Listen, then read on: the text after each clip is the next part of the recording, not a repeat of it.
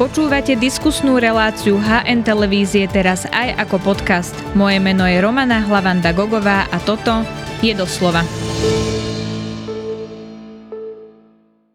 Počet prípadov kliešťovej encefalitídy tento rok stúpol. Deje sa tak aj napriek tomu, že existuje očkovanie. Prečo vznikli lokálne epidémie a ako sa chrániť či liečiť? To sú otázky na Alenu Koščalovú, primárku kliniky infektológie na Bratislavských kramáleroch. Vítajte v relácii doslova. Hm, ďakujem, dobrý deň.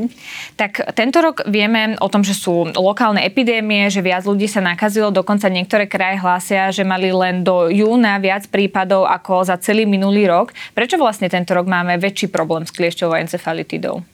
Tak e, tento trend zvyšovania prípadov kliešťovej encefalitídy pozorujeme už e, niekoľko rokov.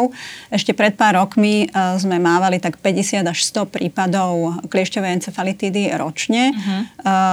Treba povedať, že vlastne rekord padol minulý rok. Bolo 207 prípadov kliešťovej encefalitídy. Tento rok už do 3.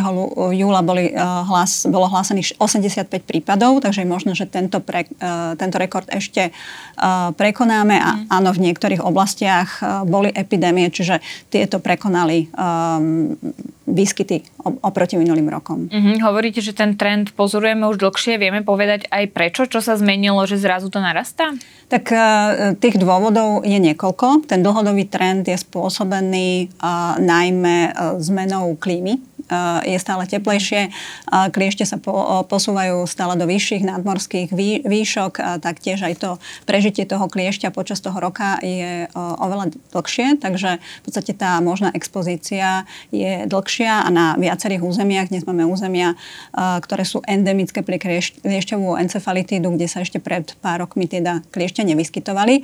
A druhá vec, ktorá je taká veľmi špecifická pre Slovensko, je um, Ehm, tá nákaza alimentárnou cestou, pretože kliešťová encefalitída sa neprenáša len kliešťami, ale môžeme sa nakaziť aj konzumáciou uh, nakazených nepasterizovaných mliečných výrobkov a to je aj uh, ten problém tohto roka. Veľa ľudí sa nakazilo konzumáciou uh, salašnických produktov, mm-hmm. takže uh, sú to epidémie, ktoré vznikajú na rôznych miestach práve po konzumácii nakazených lieč, mliečných výrobkov. Mm-hmm, rozumiem. Napríklad v Banskej Bystrici bolo veľa ľudí hospitalizovaných. Vy ste teda primárkou v Bratislave. Aká situácia je u nás v Bratislavskom kraji? Tak uh, musím povedať, že Bratislavský kraj je momentálne už jediný kraj, ktorý nie je endemický uh, pre výskyt uh, kliešťovej encefalitídy. Hneď za rohom, ale kliešťovú encefalitídu máme. Napríklad na Záhori uh, sa už nakaziť, nakaziť môžeme. To odzrkadluje aj to, že tých uh, prípadov máme uh, porovnanie menej ako kolegovia napríklad z Banskej Bystrice alebo mm-hmm. v mhm. Trenčine. Uh, samozrejme mávame aj my prípady kliešťovej encefalitídy, ale väčšinou sú to importy z dovoleniek a nie importy zo zahraničia, ale importy práve z týchto endemických oblastí na Slovensku, z Považia, z bansko bystrického kraja, z Žilinského kraja. Mm-hmm. A mhm. samozrejme máme aj prípady, ktoré prídu z, z dovolenky napríklad v Rakúsku. Mm-hmm. Mm, ale teda pre Bratislavu nebola vyhlásená uh, nejaká lokálna epidémia? Nie, pre Bratislavu nie a tých prípadov uh, máme v jednotkách. Uh, tento rok sme mali len jeden prípad kliešťovej encefalitídy, ale predpokladáme, že v tom dovolenkovom období sa to sa ich uh-huh. počet zvýši. Uh-huh. Vy ste spomínali, že to bolo teda najmä preto, že konzumovali ľudia nepasterizované ovčie alebo kozie síry alebo po prípade pili mlieko. Aké je veľmi nebezpečné teda konzumovať niečo nepasterizované v tomto období? Tak e, samozrejme e, je riziko e, nákazy kliešťovou encefalitídou, taktiež je riziko nákazy listériou, takže nepasterizované mlieko je zdrojom rôznych, rôznych patogénov. Preto treba naozaj na tieto, na tieto rizika myslieť a najlepšie nie je nejesť tieto mliečne výrobky, ale najlepšou prevenciou kliešťovej encefalitídy je určite očkovanie. Dostaneme sa aj k očkovaniu, eh, ale ešte predtým, keď sme sa bavili napríklad o tej konzumácii tých nepasterizovaných výrobkov, no nešlo o jeden salaš, nebol to prípad jedného salaša. Ako sa teda stane, že sa môžem nakaziť z toho syra alebo z toho mlieka? Znamená to, že tá koza alebo tá ovca bola teda napadnutá kliešťom a ona mala tú encefalitídu? Áno, e, je to v podstate nákaza, je to zoonóza, je to nákaza toho e, zvieraťa. Ten mm-hmm. vírus e, sa dostane do mlieka a keď nie je to, toto mlieko pasterizované, tak sa môžeme na, nakaziť z výrobkov, ktoré sú z neho vyrobené. Samozrejme, pasterizácia je teplné spracovanie už pri 70 stupňov. Následne potom už nákaza nehrozí, ale sú to práve výrobky z tohto surového mlieka, ktoré sú u nás mm-hmm. veľmi populárne. Ako sa vlastne prejaví, že som nakazená encefalitidou? V prípade, že viem, že som konzumovala niečo nepasterizované, alebo v prípade, že som si našla kliešťa a vybrala som si ho, čo mám na sebe pozorovať, aby som vedela, že či ochorenie mám alebo nemám? Um, tá inkubačná doba trvá zhruba 1 až 2 e, týždne. A um, treba povedať, že kliešťová encefalitída je ochorenie, ktoré um, má typicky dvojfázový priebeh. Hej? Čiže po, po tom jednom až dvoch týždni príde tá prvá fáza a tá je veľmi nešpecifická. Vyzerá ako bežná chrípka, môžeme mať bolesti hlavy, môžeme mať nejakú teplotu, malátnosť, bolesti svalov a klbov, čiže veľmi ťažko mm-hmm. je naozaj vedieť, že je to kliešťová encefalitída. Potom prichádza k takému zlepšeniu symptómov alebo niekedy úplne vymiznutiu symptómov na, na niekoľko dní a potom zhruba u tretiny pacientov, teda nie u všetkých, nastúpi tá druhá fáza. A tá druhá fáza už je tá špecifická pre kliešťovú encefalitídu, kedy prichádza k zápalu mozgových blán alebo mozgu alebo miechy. Takže to už je tá taká nebezpečná fáza tej kliešťovej encefalitídy. Ten zápal mozgu to sa ako prejavuje? Ten zápal mozgu sa prejavuje už potom takými silnými bolestiami hlavy, takou zvýšenou citlivosťou na svetlo, na zvuky, zvracaním, často býva tuhnutie šije. V tých ťažkých prípadoch potom môže dochádzať aj k poruchám vedomia až ku kome. Prípadne pozorujeme aj parezy končatín, prípadne hlavových nervov, takže rôzne neurologické príznaky. Uh-huh. Pani primárka, vy ste, myslím, povedali, že pri jednej tretine sa stane, že aj príde tá druhá fáza a to znamená zhoršenie príznakov, ktoré ste teraz popísali. Kto je ohrozený, že sa dostane aj do tej druhej fázy? Viem si ja nejak vypočítať, že som mladá, zdravá, tak mne sa vlastne nemusí stať, že to ochorenie prejde do tej druhej fázy? Uh, to riziko nevieme vôbec predvídať, takže to je naozaj, môžeme, môžeme si hodiť kor, korunou. Uh-huh. Uh, takže potom už, keď prejde to ochorenie do druhej fázy, samozrejme sú niektoré skupiny, ktoré sú viac ohrozené ťažším priebehom.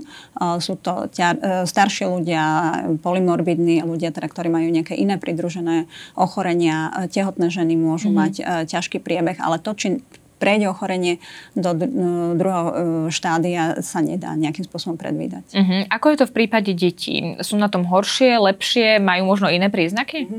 Uh, deti majú trošku iný priebeh.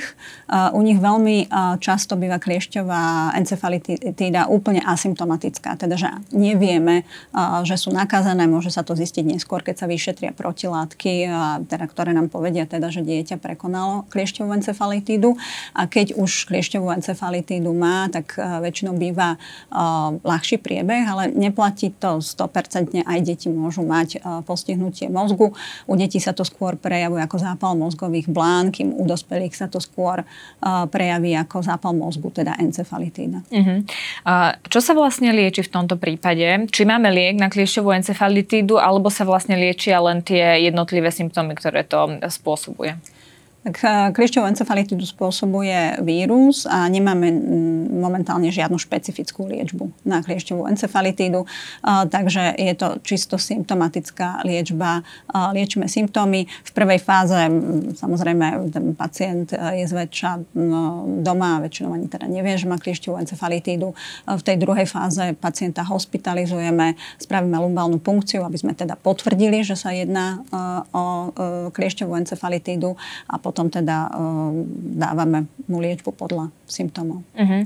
Rozumiem. Uh, čo teda v prípade, ak som, sa, ak som sa necítila dobre a mala som kliešťa, mala by som informovať svojho všeobecného lekára o tom, že som toho kliešťa mala? Je dobré začať kliešťovú encefalitídu alebo tie symptómy riešiť už na tom začiatku, liečiť už na tom začiatku?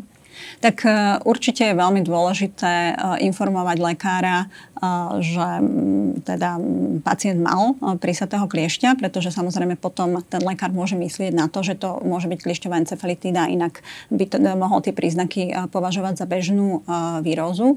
V tomto štádiu samozrejme nie je dôležité, aby ten pacient išiel do nemocnice, ale čo je dôležité, aby naozaj tie symptómy nejakým spôsobom vyležal. Pretože čo je nebezpečné, je nejakým spôsobom výrazne zaťažiť ten organizmus mm-hmm. v tej prvej fáze, pretože potom tá druhá fáza môže mať horší priebeh. Mm-hmm. Asi by sme ale mali odpovedať aj na otázku, či každý kliešť znamená kliešťovú encefalitídu, iba u niekoho to prepukne alebo nie. Tak sú všetky kliešte tými prenášačmi toho vírusu? Určite nie. Tá premorenosť tých kliešťov je zhruba 1 až 5% podľa rôznych lokalít, takže určite neplatí, že každý kliešť je nakazaný kliešťovou encefalitídou. Uh-huh. Poďme ešte k očkovaniu. Vy ste teda spomenuli očkovanie. To je asi najdôležitejší spôsob, keď sa obávame kliešťovej encefalitídy. Ja som si o tom trochu googlila a našla som, že sú ako keby dva spôsoby očkovania. Jeden taký, ktorý začína v mesiacoch, keď sa nevyskytujú kliešte, čiže až niekedy v zimných mesiacoch. A potom som našla, že taký zrýchlený spôsob a to ľudia môžu absolvovať aj teraz. Tak poďme si to vlastne vysvetliť vysvetliť, že aké sú medzi tým rozdiely, medzi tými mhm. jednotlivými očkovaniami. Tak je taká klasická schéma a tam tedy naozaj um, odporúčame očkovať uh, v zime, aby už v lete alebo teda na jar uh, bol ten dotyčný chránený proti mm-hmm. kliešťovej uh, encefalitíde a tam sa podáva prvá dávka, druhá dávka s, s jedno až trojmesačným odstupom a tretia dávka tá sa dáva zase za 5 až 12 mesiacov od, od prvej dávky. Čiže uh, sú to tri dávky v tom základnom očkovaní, ale ale sme chránení už po podaní tej druhej dávky. E, keď potrebujeme z nejakého dôvodu, aby e, tá imunita nastúpila skôr, tak e, máme možnosť využiť zrýchlenú schému a vtedy už tú druhú dávku podáme po 14 dňoch, po dvoch týždňoch od prvej dávky a zhruba potom po ďalších 14 dňoch sme už chránení proti kliešťovej encefalitíde. Aj v tom prípade sa dáva aj tretia dávka? Áno, samozrejme vždy sa dáva tretia dávka, e, zase od tých 5 až 12 mesiacov od tej prvej dávky a ono nie je to koniec, potom ďalšie preočkovanie nastáva e, po e, troch rokoch, ktoré je potrebné a potom sa ďalej preočkováva každých 5 rokov. U ľudí nad 60 rokov tam je odporúčané dokonca aj na následne preočkovávať uh, každé 3 roky, pretože tá imunita uh, rýchlejšie klesa. Uh-huh. Po tých rokoch sa už dáva jedna dávka. Ako Tam sa už dáva iba jedna dávka uh-huh. ako booster. Ano. Komu by ste odporúčili, aby sa zaočkoval? Tak um, môžeme povedať, že všetkým, ale ak to máme nejakým spôsobom špecifikovať, tá vakcína je určená pre deti od jedného roka a máme endemické oblasti a tam v týchto endemických oblastí by som odporúčala naozaj očkovať všetkých, pretože predpokladám, že každý sa v tej prírode e, pohybuje a tá expozícia e, je tým pádom pomerne vysoká. To riziko je pomerne e, vysoké. Hej, keď sa jedná o Bratislavčana, ktorý nevytiahne pety z Bratislavy, tak si povieme, že asi to nie je až také dôležité, ale vieme zase, že tiež ten, ten pohyb je, je pomerne široký. Takže, mm-hmm. takže aj pre ľudí, ktorí cestujú či už e, do týchto endemických oblastí na Slovensku alebo, e, alebo v zahraničí, tak e, to očkovanie je tiež určite veľmi prospešné a keď nie, teda mali by sa zaočkovať hlavne tie rizikové skupiny, teda starších ľudí alebo teda tí, ktorí majú nejaké pridružené ochorenia, pretože môžu mať ťažší priebeh ochorenia. Mm-hmm. Keď ste povedali, že nevyťahne pety z Bratislavy, tak ja som si našla kliešťa, ktorý sa ešte teda nepricúcol v strede strede námestia, keď som bola na koncerte, okolo žiadna príroda a napriek tomu bol na mne niekde klieš, ktorého som si teda e, včas zachytila, čiže asi je dobré, aby sa všetci chránili. Ako sú na tom ale Slováci? Máme vôbec nejakú, nejaké percento zaočkovania? Vieme povedať, koľko ľudí u nás je zaočkovaných? Tak e, zaočkovanie e, proti kliešťovej encefalitíde je u nás veľmi nízke. E, hovoríme v jednotkách percent. Viem, že bol posledný údaj 2%, uh-huh. ale počula som, že teda momentálne sa ľudia dávajú očkovať trošku viac, takže môže byť toto číslo už trochu vyššie, ale ešte zďaleka nemôžeme súťažiť napríklad so susedným Rakúskom, kde majú zaočkovanosť 90%, čo je teda, teda naozaj obdivuhodné, ale ani so susedným Českom Českom, kde je tá zaočkovanosť e, niekde zhruba okolo 20 Prečo je to tak, že na Slovensku 2% možno trochu viac, možno 5 a v Rakúsku 90, v Česku sú to tiež väčšie počty. Prečo na Slovensku sa neočkujeme proti kliešťovej encefalitíde? Tak e, myslím, že je to aj osvetou, myslím, že nie, nerezonuje to tak aj v tých médiách, e, že máme toto očkovanie, teda je mimoriadne účinné. E, ono, čo pomáha samozrejme, keď je očkovanie zadarmo, momentálne všetky zdravotné poisťovne preplácajú 50% vakcíny, ale mm-hmm. určite by pomohlo, keby toto očkovanie bolo plne hradené zdravotnou poisťovňou. A potom napríklad rodičia v Rakúsku majú naozaj veľké problémy dať dieťa, čo je len do škôlky, keď nie je uh, zaočkované proti kliešťovej encefalitíde, nie, že by ho nezobrali, ale teda musí podpísať mm-hmm. rôzne papiere a je to také naozaj, je to taký uh, určitý tlak na tých rodičov mm-hmm. a je, je to tam takým štandardom, že tí rodičia dávajú uh, očkovať už deti. Mm-hmm. Takže tam je to ako keby je takto motivačné. Uh, keď ste hovorili, že u nás prepláca čas tej sumy vakcíny poisťovňa, tak koľko stojí vakcína? Je to niečo, čo si môže každý dovoliť? Tak eh, ono vyjde napríklad, tie, tie tri vakcíny vyjdú zhruba tých 100 eh, eur, okolo, mm. vždy to závisí aj od tej aktuálnej lekárne v situácii, ale je to zhruba 100 eur. Viem, že toľko som ja zaplatila za očkovanie pre, pre syna, takže, mm-hmm. ale možno, možno niekde sú vakcíny, vakcíny lacnejšie, čiže hej, tých 50%, keď dáme dole, je to zhruba 50%, na, 50 eur na tie tri vakcíny, takže samozrejme pre niekoho to môže byť veľa peňazí. Mm, takže záleží strašne od toho, ako sa k tomu už teda poisťovne postavia a či je nejaká kampaň, lebo vyzerá, že v Rakúsku to bol nejaký národný záujem, aby ľudia boli zaočkovaní, keď je tam 90% na zaočkovanosť. Ako je to v prípade, že som zaočkovaná? Lebo kliešte neprenášajú len teda kliešťovú encefalitídu. Znamená to, že ešte mi niečo hrozí, keď mám kliešťa? Tak eh, kliešte eh, prenáš, môžu prenášať pomerne veľa patogénov a niektoré ochorenia sú častejšie, niektoré menej častejšie, alebo teraz hovoríme o kliešťovej encefalitíde, ale oveľa častejšie uh, prenášajú kliešte uh, lajmskú boreliózu.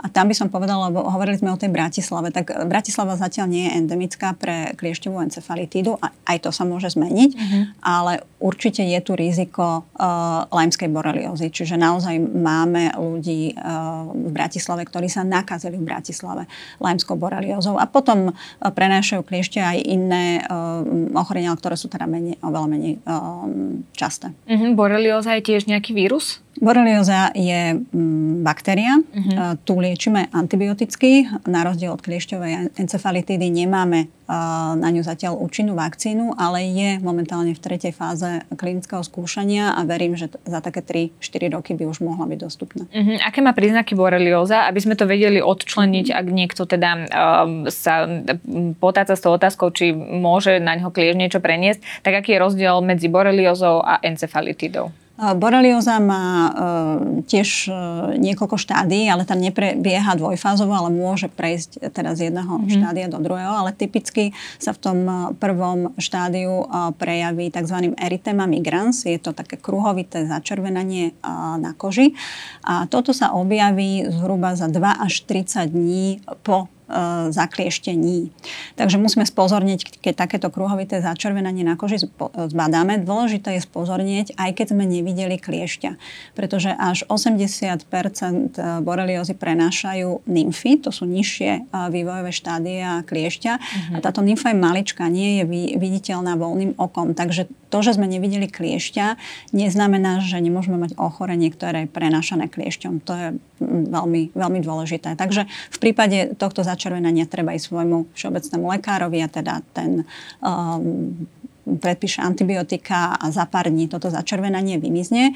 Je dôležité boreliózu v tomto štádiu liečiť, pretože keď nie je lieči, liečená, tak môže prejsť uh, do tzv. diseminovaného štádia a vtedy môže postihovať rôzne orgány. U nás typicky je to najčastejšie tiež zase nervový systém, či už mm-hmm. centrálny alebo periférny, čiže tiež sa môže prejaviť meningitidou, parezou napríklad tvárového, tvárového nervu. Môže napadnúť aj klby, čiže môže sa prejaviť lajmskou artritídou, zriedkavo môže napadnúť napríklad aj srdce alebo oči. Mm-hmm. Takže je to trošku iné ochorenie s inými príznakmi, ale, ale vlastne v tej takej eh, eh, fáze, keď napadne ten nervový systém, tak v tom úvode eh, je niekedy pomerne ťažké rozlišiť, či sa jedná o kliešťovú encefalitídu alebo neuroboreliózu. Mm-hmm, rozumiem, čo hovoríte. Takže aj keď som zaočkovaná, radšej repelent, keď idem do prírody. A takto sa chrániť. Určite repelent, čo tiež samozrejme odporúčame je prezrieť celé telo mm-hmm. hneď, ako sa vrátime z prírody, pretože napríklad pri lajmskej borelióze treba pomerne dlhé prisatie kliešťa, zhruba 24 až 48 hodín, čiže keď rýchlo vyberieme mm-hmm. kliešťa, tak znížime výrazne riziko, že sa nakazíme lajmskou boreliózou. Toto neplatí pre kliešťovú encefalitídu, kde ten kliešť dokáže vírus preniesť veľmi rýchlo. Čo tie odporúčame je naozaj po príchode z prírody sa osprchovať takým silnejším prúdom vody, pretože týmto vieme spláchnuť napríklad práve tieto nymfy, ktoré nie sú viditeľné voľným okom, ale sú mm-hmm. slabúčké, takže vlastne ten, ten prúd vody ich dokáže spláchnuť. A samozrejme už keď kliešťa nájdeme, tak ho treba čo najrychlejšie uh, vybrať. Uh-huh. To sa často hovorí, ako správne vybrať kliešťa a tie názory sa rozchádzajú, tak ako správne vybrať kliešťa? Uh-huh. Ja mám pocit, že teraz aspoň z toho, čo ja vidím a čítam, že tie názory sú už také veľmi zosúladené, uh-huh. lebo vieme dnes už, že neplatí takéto vytáčanie a, a, a namidlovanie a tieto veci a dusenie všelijakými olejami, masťami. Uh, dôležité je vybrať toho kliešťa uh, pinzetou či už špeciálno na kliešťa, alebo teda pinzetou na obočie. Kliešť je na koži prilepený, takže dôležité je ho najprv keby tak mierne vykývať, aby sa odlepil a potom ho teda čo naj, najrovnejšie vyberieme. Tú pinzetu treba dať čo najbližšie ku koži, aby sme teda vytiahli, vytiahli celého kliešťa.